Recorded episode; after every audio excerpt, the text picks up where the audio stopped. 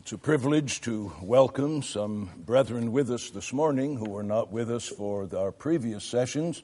And we trust that very soon you men will feel a part of us as we continue wrestling with this vital issue that is before us. Let's again acknowledge our need of the Lord's present grace, thank Him for a good night of rest, and plead for all needed grace for the day before us. Let us pray. Our Father, we thank you that your mercies are indeed new every morning and that great is your faithfulness. We bless and praise you for the rest of the past night. We thank you for bringing us in safety here this morning. We thank you that you have given us sufficient physical health and the composure of our mental faculties that we are able to gather and to give ourselves to the discipline of wrestling with your word.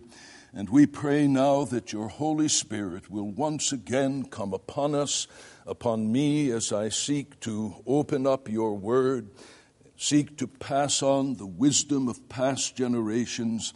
For these, my brothers, as together we seek to know your mind and your will, O Lord, come to us with every needed dimension of the Spirit's operation upon our minds, upon our judgment, upon our affections, upon our wills, upon the purposes that we frame in our hearts. According to your own promise, work in us both to will and to work for your good pleasure. And we believe in asking this, we are asking something agreeable to your will and therefore, we plead the promise that if we ask anything according to your will, we know that you hear us. And if we know that you hear us, we know we have the petitions we desire of you. In that confidence, we commit ourselves in this hour to you in the expectation of faith through Jesus Christ our Lord. Amen. Amen. Well, in our initial session yesterday, brethren, we began with a general introduction to the entire course in pastoral theology. I then proceeded to give an explanation for the title of Unit 1, namely, The Call of the Man of God to the Pastoral Office. I followed that by examining the biblical warrant for addressing the subject and bore my heart with regard to some of my personal fears in making an effort to handle this oft vexing subject of what constitutes a biblical and an orderly call to the pastoral office. I concluded our second session yesterday by identifying three foundational principles which must regulate our thinking and our conduct with respect to this vital issue of what does indeed constitute a biblical and an orderly call to the pastoral office. Now, in this hour, I hope to set before you two major issues.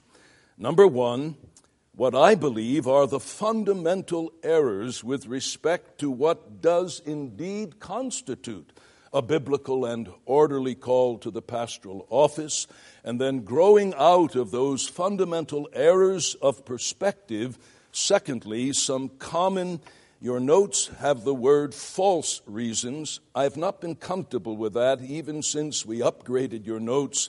And in the earlier hours of the morning, I want that wording changed to some common unbiblical and unrighteous reasons for pursuing the pastoral office. So rather than some common false reasons, change it, please, to unbiblical and unrighteous reasons. Subtitled, Why Johnny Seeks to Be a Pastor Preacher When He Ought Not to Do So. So we come then to the fundamental errors with respect to what constitutes a call to the pastoral office. And my purpose under this heading is to attempt to collate into several broad categories the errors or unbiblical perspectives which have existed and yet exist with respect to this question what constitutes a biblical and an orderly call to this office. Others have gone before me in seeking to do this very thing, and we have a very helpful example from church history. In volume four of Thornwell's collected writings, there appears an essay by Thornwell entitled The Call of the Minister, in which Thornwell is assessing the insights of Dr. Breckinridge contained in what began as three sermons that Breckinridge preached on the subject of the call to the ministry. And you have in your uh, quotes provided for you uh, this statement beginning in that essay by Dr. Thornwell. Dr. Breckinridge's pamphlet consists of three separate tracts, all bearing directly upon questions which have recently agitated in reference to the polity of the Presbyterian Church. The first is a sermon preached, and then he tells us the second and the third. And so the concern of Dr. Breckinridge was to address what he regarded as some prevailing errors with respect to this very question with which we are wrestling. And then in his sermons, Thornwell summarizes the fact that Dr. Breckinridge proceeds to the immediate subject of his sermon, the nature and evidence of a call to the ministry of the Word. I'm now quoting on page 23 of volume 4 of Thornwell. He first exposes the futility of three prominent theories to which almost every form of error on this great subject may be ultimately reduced.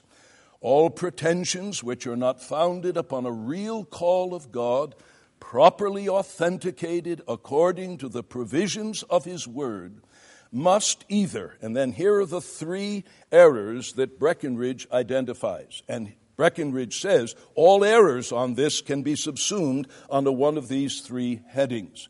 Number one, these things must proceed either from a claim to be extraordinary, and then extraordinary evidence should be produced, or number two, they rest upon a perpetual succession which is transmitted the rights and properties of the office from Christ the head through an unbroken line of office bearers to the present incumbent, and then the succession becomes a question of fact to be proved by testimony and the validity of the title founded upon it, a doctrine to be established by Scripture. And then the third major error, or they rest upon the conviction and belief of the individual himself, unsupported by any proof but his own extravagance or enthusiasm. These false pretensions to official authority are briefly but ably discussed. To reduce Dr. Breckinridge's uh, analysis to more simple language, I would say that Breckinridge asserts that there is the fanatical claim to special revelation validating a man's call to this office. There is the theory of apostolic succession warranting that a man should be placed in the office. And then there are the claims of crass individualism. Now, based upon the observations and critical analysis of others, and upon my own observations and interaction with men over the years, I would suggest that the vast majority of errors with respect to what constitutes a biblical and orderly call to the pastoral office can be subsumed under not the three headings of Dr. Breckinridge, but under four headings that I will set before you. And the first I am calling ignorance or uninstructed zeal. Ignorance or uninstructed zeal. Men assume they are called to the pastoral office or often called to preach or called to the ministry because of an uninstructed ignorance and zeal. And here I refer to Romans chapter 10, where Paul, speaking of his fellow Jews, says, Brethren, my heart's desire and my supplication to God is for them that they may be saved. For I bear them witness that they have a zeal for God, but not according to knowledge. It is indeed possible to be zealous in pursuit of something that in itself is a noble thing, but to pursue it in ignorance and uninstructed zeal. And so often, what happens is a man, often a young man, who's been genuinely converted and is manifesting only the fundamental fruits of true conversion a passionate love for Christ, a love for the souls of men, a desire to serve Christ, a desire to communicate the truth of Christ. And people beholding this say, Oh, God's hand must be upon you for the work of the ministry. And while this neophyte is ignorant of the high and demanding uh, scriptural standard of what's involved in the office of the eldership, ignorant of what is involved in being able to do what Titus 1 9 says, holding fast that faithful word that he may be able both to exhort in the healthy teaching and to refute the gainsayers. He has no concept of what's involved in becoming what 2 Timothy 2:15 demands, a workman that needs not to be ashamed, cutting a straight course in the word of truth. He has no idea to fulfill the biblical requirement of 1 Timothy 3 4, a proven leader who may be able to take care of the church of God to fulfill the exhortation of Acts 20 28 to take heed to the flock of God, to be able to protect it from perverse men from within, wolves from without. And this young man, often a young man, ignorant and uninstructed with respect to what is involved, is encouraged to pursue that office before the most fundamental issues of Christian character are well established in his redeemed humanity. And then, in my judgment, there is a second false perspective or fundamental error with respect to the call to the ministry, and it's what I'm identifying as fanaticism or mystical piety people who claim to have had a series of signs or a string of providences which they have infallibly interpreted as God's finger pointing them in the direction of pursuing or assuming the pastoral office. Now, whether it's just one of those proverbial things or one of those anecdotal things that has no root in fact, I can believe it may have happened. The farmer who is giving himself to his role as a farmer, and one day looks up and in the clouds he thinks he sees three letters a G and a P and a C. And he drops his plowing and says, Ah, God is telling me, go preach Christ. But thankfully, someone with a little more discernment, when hearing his story, said, Son, could it be that God was telling you Go pick corn. Well, you see, there's as much validity in interpreting the shape of the clouds as go preach Christ, as go preach corn. And then there's the man who loses his job. An infant child dies. And he assumes that God is chastening because he's a Jonah running away from, quote, the call. So often I've heard this. Men say, I ran away from the call, and God did this, and God did this, and finally I caved in, and I knew God had called me, without one reference to the biblical standards for the pastoral office. No reference to the quality control of the church perceiving gifts and graces. This infallible interpretation of these negative providences, which were assumed to be God's voice calling to the ministry. And examples of that are legion.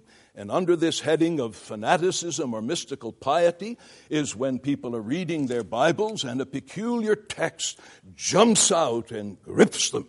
And they are convinced that that was the voice of God calling them into the ministry. Then there is a third category of the fundamental errors with respect to what constitutes a valid call, and it's what I'm identifying as individualism or atomistic Christianity.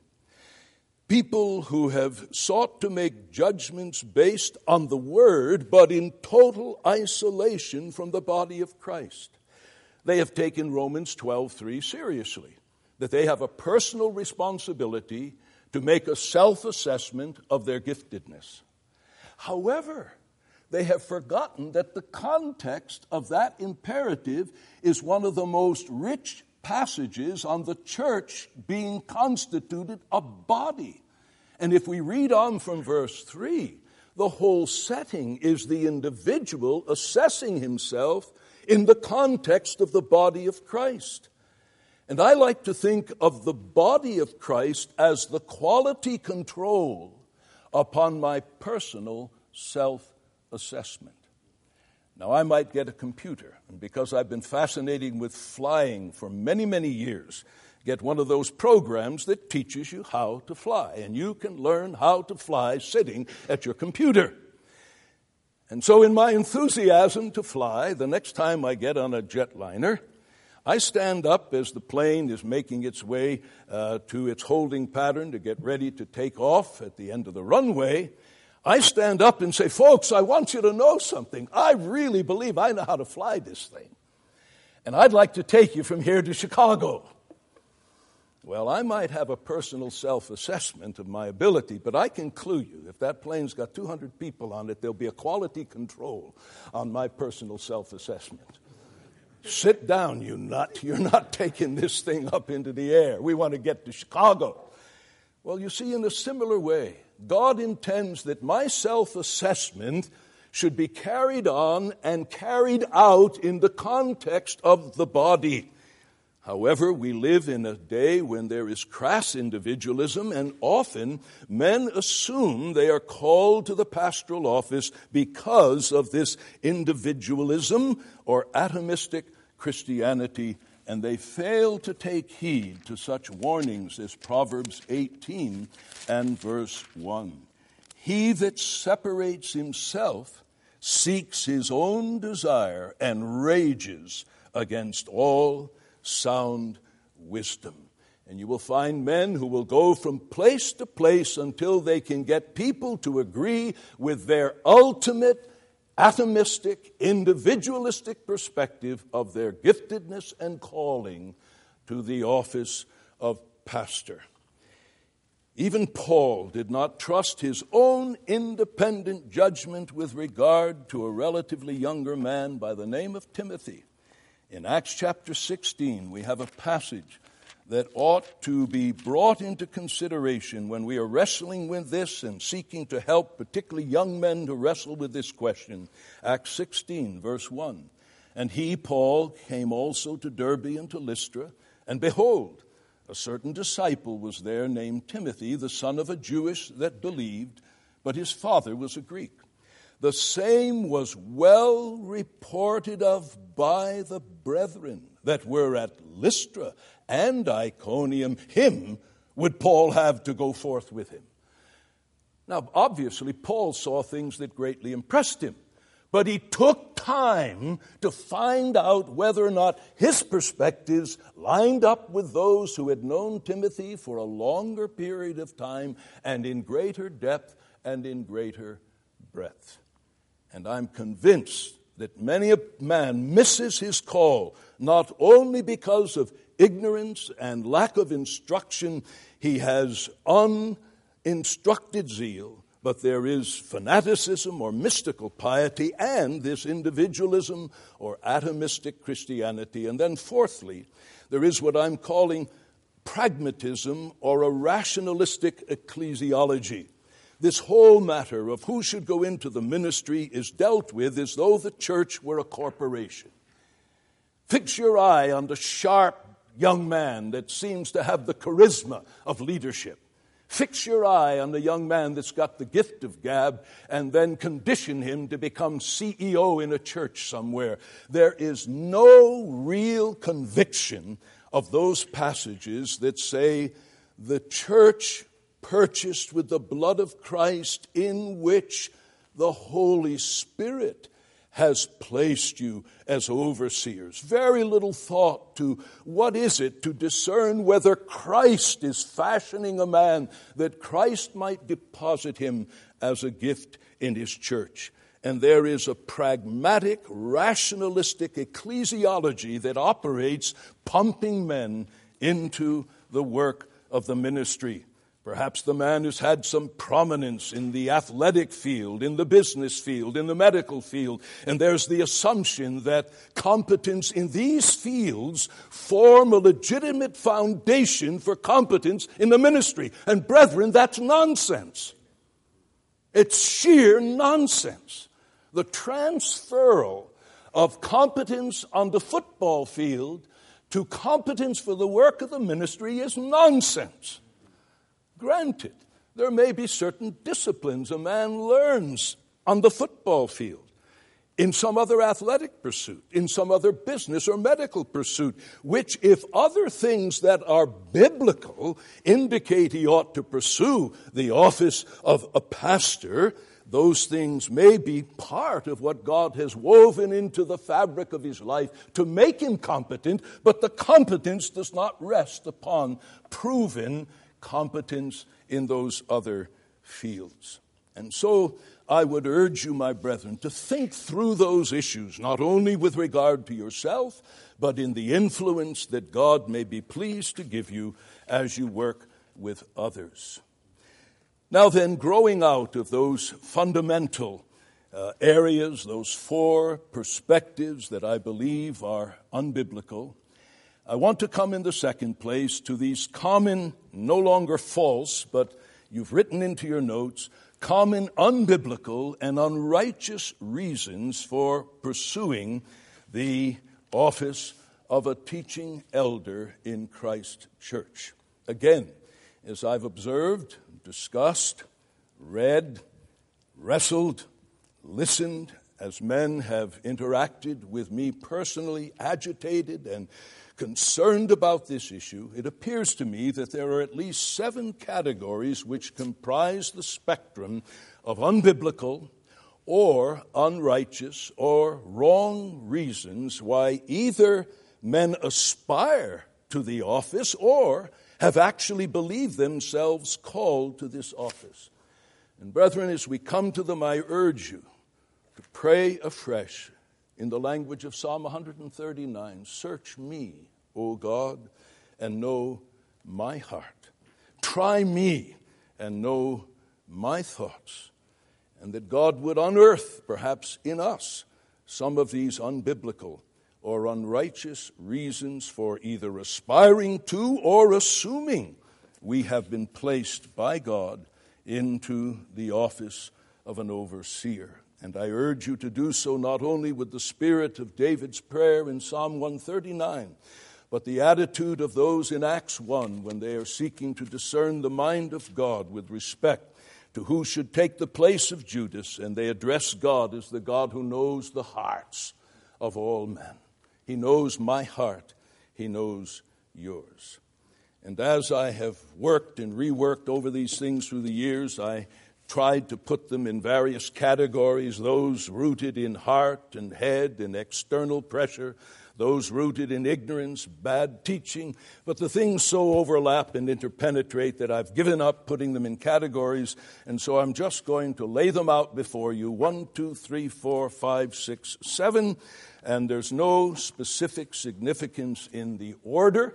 You could put them all in a hat and shuffle them and bring them out in a different order, and I don't think it would in any way affect what I trust is an accurate and biblical perspective on the issues. Number one, of those unbiblical and unrighteous reasons for pursuing or assuming a call to the pastoral office, number one, the pressure of a falsely instructed conscience.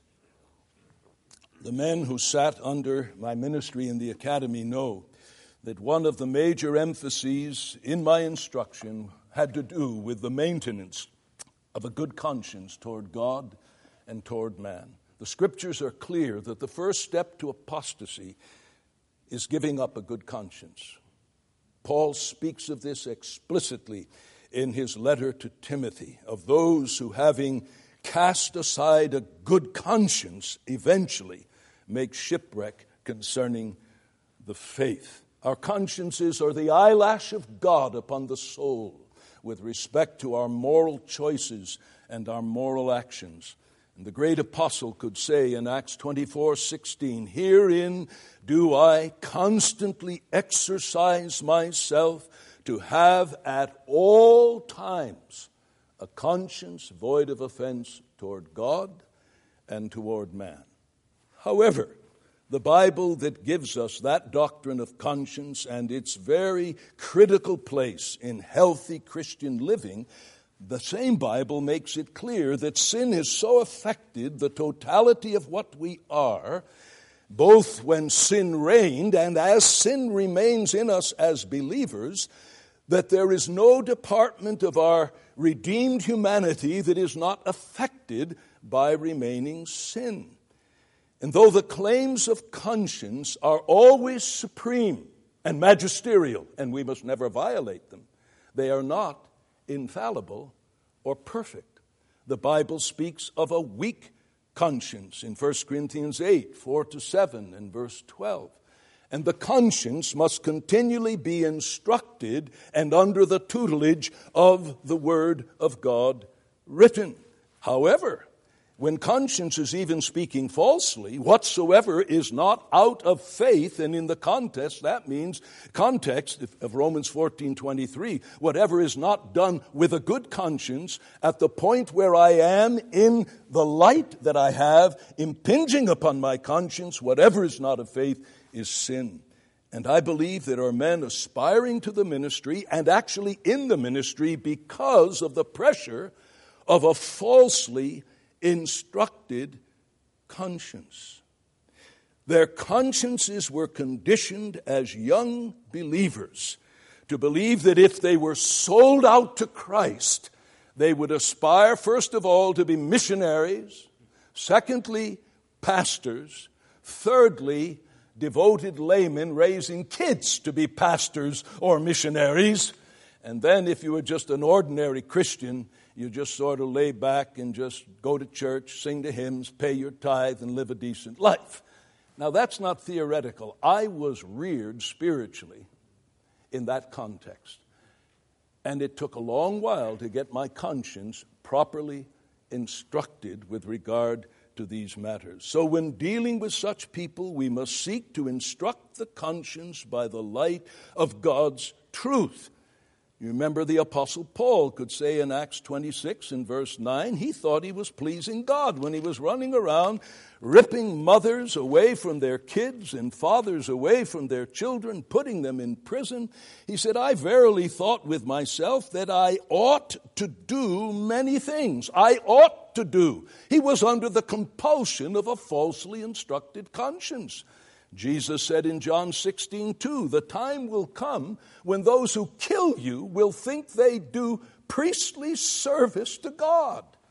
Present the blood of martyrs and say, Oh God, here is the fruit of my service to you. That's how skewed the conscience can be. And so we need lovingly and tenderly to sit down with brothers who feel they are, quote, called to the ministry or inclined to pursue training for the ministry and make sure that they are not doing so under the pressure of a falsely instructed conscience. Secondly, here's a second unbiblical and unrighteous reason to pursue this office the pressure of the unwise and sometimes unsanctified ambitions of other people. I have known of situations where there are mothers and fathers who, because they could not get to the mission field because being married and having normal sexual relations, they began to have kids. So they said, Oh Lord, we can't go and have first best, we'll take second best, we'll raise missionaries. And they reared their children, conditioning the consciences of their children to be missionaries or preachers. And there are people who come into maturity under the pressure of this unwise and sometimes unsanctified ambition, noble in itself, but unwise, unsanctified, that they should pursue the ministry. And this is not something new. In his excellent little booklet, uh, Samuel Miller's booklet on an able ministry, he writes, And here I cannot help bearing testimony against what appears to me a dangerous mistake, which, though it may not be common, yet sometimes occurs among parents and guardians of the more serious class. I mean the mistake of destining young persons to the gospel ministry from a very early period of life before they can be supposed from any enlightened view of the subject to concur in the choice themselves and before they give any satisfactory evidence of vital piety. Brethren, I venerate the parent who desires and daily prays that it may please God to prepare and dispose this child to serve him in the ministry of reconciliation. Nay, I think that pa- that parent worthy of the thanks of every friend to religion who solemnly devotes his child, even from the earliest period of his life, to the service of the church, and avowedly conducts every part of his education with a view to this great object, provided provided the original consecration and every subsequent arrangement is made on the condition carefully and frequently expressed as well as implied that God shall be pleased to sanction and accept the offering by imparting His grace and giving a heart to love and desire the sacred work.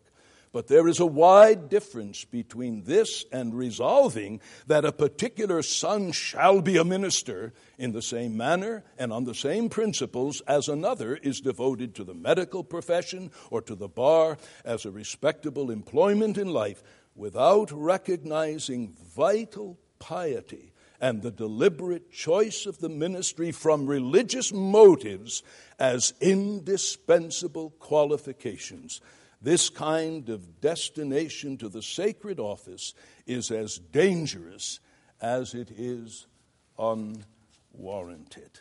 I cannot improve upon those sagacious words of Samuel Miller. And so, in your dealings with people, probe to make sure that they are not under the pressure of unwise and unsanctified ambition of others. Sometimes it comes from pastors who, when they can say very humbly, of course, well, I've got four men uh, in seminary preparing for the ministry. Well, how'd they get there?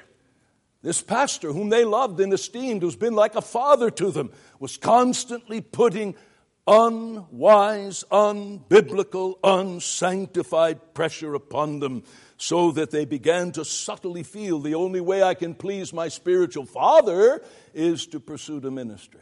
Not my heavenly Father, but my spiritual earthly Father. Thirdly, a third unbiblical, unrighteous reason to pursue this labor is the presence of unbalanced and unbiblical concepts of spirituality.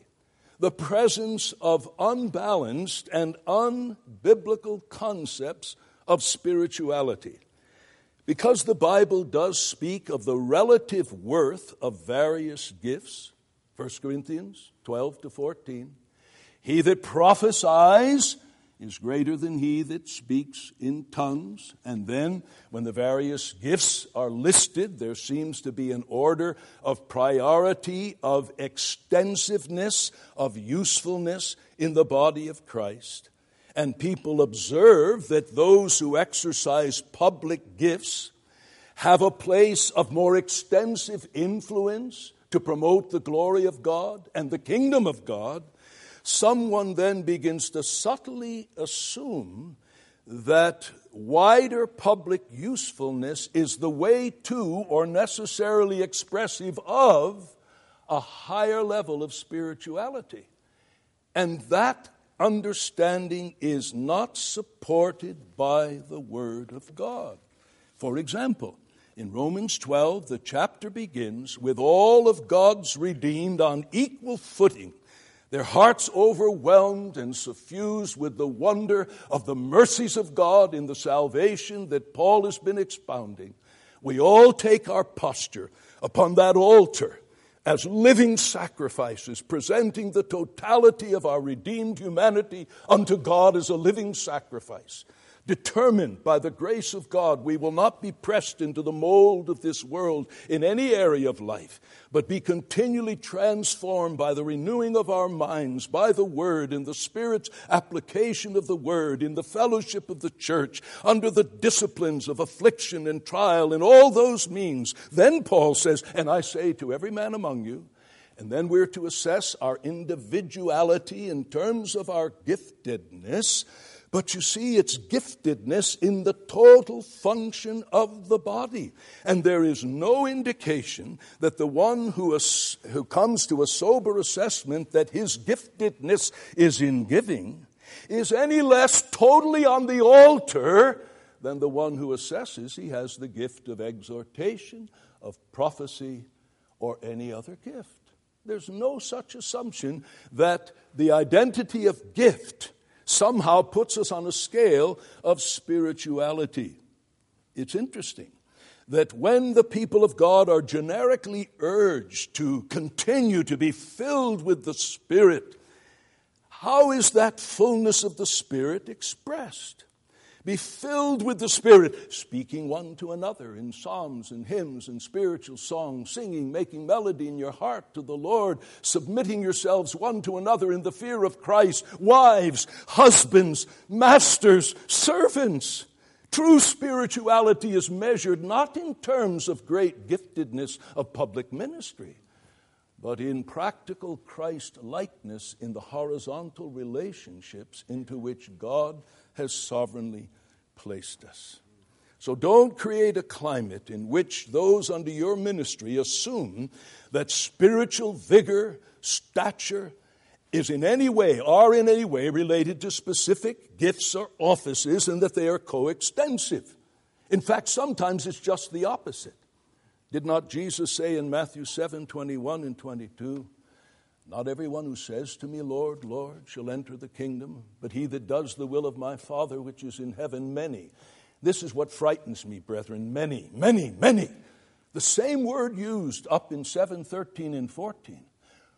Wide the gate, broad the way, leading to destruction. Many there be that go in thereat, the Lord now says, and of the many that go into the wide gate of spurious spiritual experience and walk the wide road of carnal, self centered indulgence and end up in destruction, of that many, many will be exceedingly gifted. Many will say to me in that day, Lord, have we not prophesied in your name? That's not liberals. They don't believe there's anything significant in the self revelation of Jesus as incarnate deity. They preach in the name of pop psychology. They preach in the name of their own stupidness, stupidity. But they say, Did we not prophesy in your name? And in your name cast out demons. These are people that believe that there are demonic powers that are operative in human personalities and causing people to come under the powers of darkness. And they've seen those powers broken by their mouth. In your name, we cast out demons. And in your name did many mighty works, works that validated that Jesus is who he is. Then will I profess unto them, Depart from me, I never knew you. You workers of iniquity. You had ministerial gifts and manifest ministerial success, but you had no transforming grace in your heart, making you holy men. You continued to gawk at your pornography in secret in your pastor's study year after year after year. You continued in ways of secret sin. You were never firmly planted in the way of gospel holiness and growing conformity to Christ. Brethren, we leave the door wide open for men to fall into that snare of the devil if we give the impression that public profile in ministry equals a higher level of spirituality. It doesn't. Well, then we come fourthly. A fourth unbiblical and unrighteous reason both to pursue the office or assume one ought to be in the office, and it's what I'm calling an inaccurate assessment of ourselves and of our gifts. We come back to one of the texts used in establishing the warrant for addressing this subject, Romans 12 and verse 3. I say to every man among you, through the grace given to me, to every man that is among you, not to think of himself more highly than he ought to think, but so to think as to think soberly, according as God has dealt to each man a measure of faith. Now, this matter of accurate self assessment is not easy. Paul continually emphasizes the necessity of sober thinking which means, as a man who's sober and whose brain functions are not altered and skewed by an accumulation of alcohol in his brain so that he sees pink elephants instead of pretty preachers sitting before him, this sober thinking is not so easy. It's not so easy because our remaining sin is sin in which pride is still operative in the heart, and Paul assumes that that would be the great enemy. Not that the majority would think more lowly than they ought to think, but would think more highly, but nonetheless, the other is at least inferred. And what pride does is it operates on my self assessment like a crazy mirror in the funhouse operates on my appearance. You've been in a funhouse where they have the crazy mirror, and you look in there, and there are enough features that you know it's you, but you're four feet wide and ten feet tall and shaped like a figure S, like a letter S. It, it's a distortion of who you really are. Now, you see yourself, yeah, that's me, but you're not seeing me as me really is. You're seeing me as the mirror distorts that image. And that's what pride does. When we go to take Romans 12:3 seriously, pride will so operate and the deceitfulness of the heart. For remember what dominates in the unregenerate. The heart is deceitful above all things and desperately wicked. Who can know it? Though in regeneration that disposition no longer reigns, it remains and it still remains as deceitful. It doesn't change into truthful. And so, because of pride, we can have this skewed assessment of who we are, and then added to pride can be ignorance. Because so little real preaching and wise, responsible oversight is exercised in our day, men assume that they may be competent only because there's been such a low standard all around them and they've had nothing to expose the fact that they are far from competent for that office. And so we must cry to God to remove our pride, our ignorance, and the, we must humbly and graciously seek the help of others. Listen to Spurgeon, page 29, Call to the Ministry. We must, however, do much more than put it to our own conscience for judgment, for we are poor judges. A certain class of brethren have a great facility for discovering that they have been wonderfully and divinely helped in their declamations. I should envy them their glorious liberty and self complacency if there were any ground for it. For alas, I very frequently have to bemoan and mourn over my non success and shortcomings as a speaker. There's not much dependence to be placed upon our own opinion, but much may be learned from judicious, spiritually minded persons. It is by no means a law which ought to bind all persons, but still, it is a good old custom in many of our country churches. He's talking about the situation in the Baptist churches of his day a good old custom for the young man who aspires to the ministry to preach before the church. It can hardly ever be a very pleasant ordeal for the youthful aspirant, and in many cases, it will scarcely be a very edifying exercise for the people. But still, it may prove a most salutary piece of discipline and save the public exposure of rampant ignorance. And then he goes on to give examples of this even in his own case. Now I must hasten on with just five minutes left, brethren, to address the final three. Number five, what I'm calling an unmet psychological need for personal identity. And here you'll forgive me for sticking much closer now to my uh, to my text so that I can get these things in and end the lecture where I hope to. An unmet psychological need for personal identity.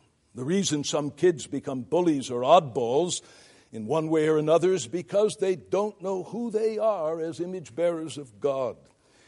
And often men move, come into manhood, and these quirks are there that began to be woven into the texture of their being as young people. And sometimes, for one reason or another, there are men who assume that if they could have the position and office of the ministry, they would have a level of acceptance and recognition not based upon who they are, because they're not sure who they are, but upon what they do among the people who admire people who do what they desire to do if they end up in the ministry. Or they feel that if they be given a platform to express their views, they may gain some identity in connection with their contribution to the field of truth. Well, I say, brethren, the pastorate is no place in which to seek what can only be found in coming to grips with some great fundamental issues bound up in the biblical doctrines of man and salvation. In other words, the answer to an unmet need for personal identity is not found in ecclesiology, but in anthropology and soteriology. Have your doctrine of who I am as image of God and your doctrine of who and what I am in Christ, have that firmly established, then you know who you are. You don't need the ministry to find your identity or to secure your identity. Periodically, I ask myself, what would happen if during my sleep, the blood vessel in my brain that controls the motor function of my tongue should burst, and I have a stroke, and I wake up in the morning? I can never put two words together again. Would it change one bit of who Al Martin is? And when I can say, Oh Lord Jesus, no. Who I am is what I am as a man, a man in Christ. What I do with this tongue is who I am in my function in the body of Christ it doesn't touch my essential identity. That's secure as image of God, as one in union with Christ. And brethren, that's liberating. That's liberating. And you may have to help men who've not yet come to that liberation. But then, in the sixth place, Another unbiblical, unrighteous reason to pursue the ministry is an inaccurate and inadequate view of the breadth of the biblical qualifications for the pastoral office. And since I'll be addressing this in the subsequent lectures, I'll just state the heading an inaccurate and inadequate view of the breadth of the biblical qualifications for the pastoral office. Hence, we come back to my title it is not merely a call to preach. It is a call to assume that office in the breadth and depth and extent of its responsibilities.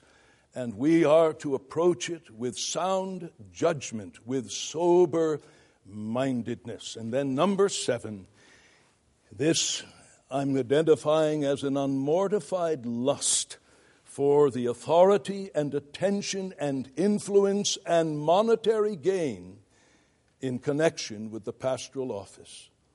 This was the Pharisees, Matthew 23, 6 and 7. It's the very thing Peter says must not motivate elders, not for base gain, never for base gain, never to lord it down upon the people of God, a lust for authority or attention. These are base and ungodly motives. And may God grant that as we have influence with men, we will do all within our power to search them out by the Word of God to make sure that they are not being moved toward this office by unmortified lust for the authority, attention, influence, and monetary gain often connected with it. Well, our time is gone. Let's pray that God will seal these things to our hearts. Let's pray.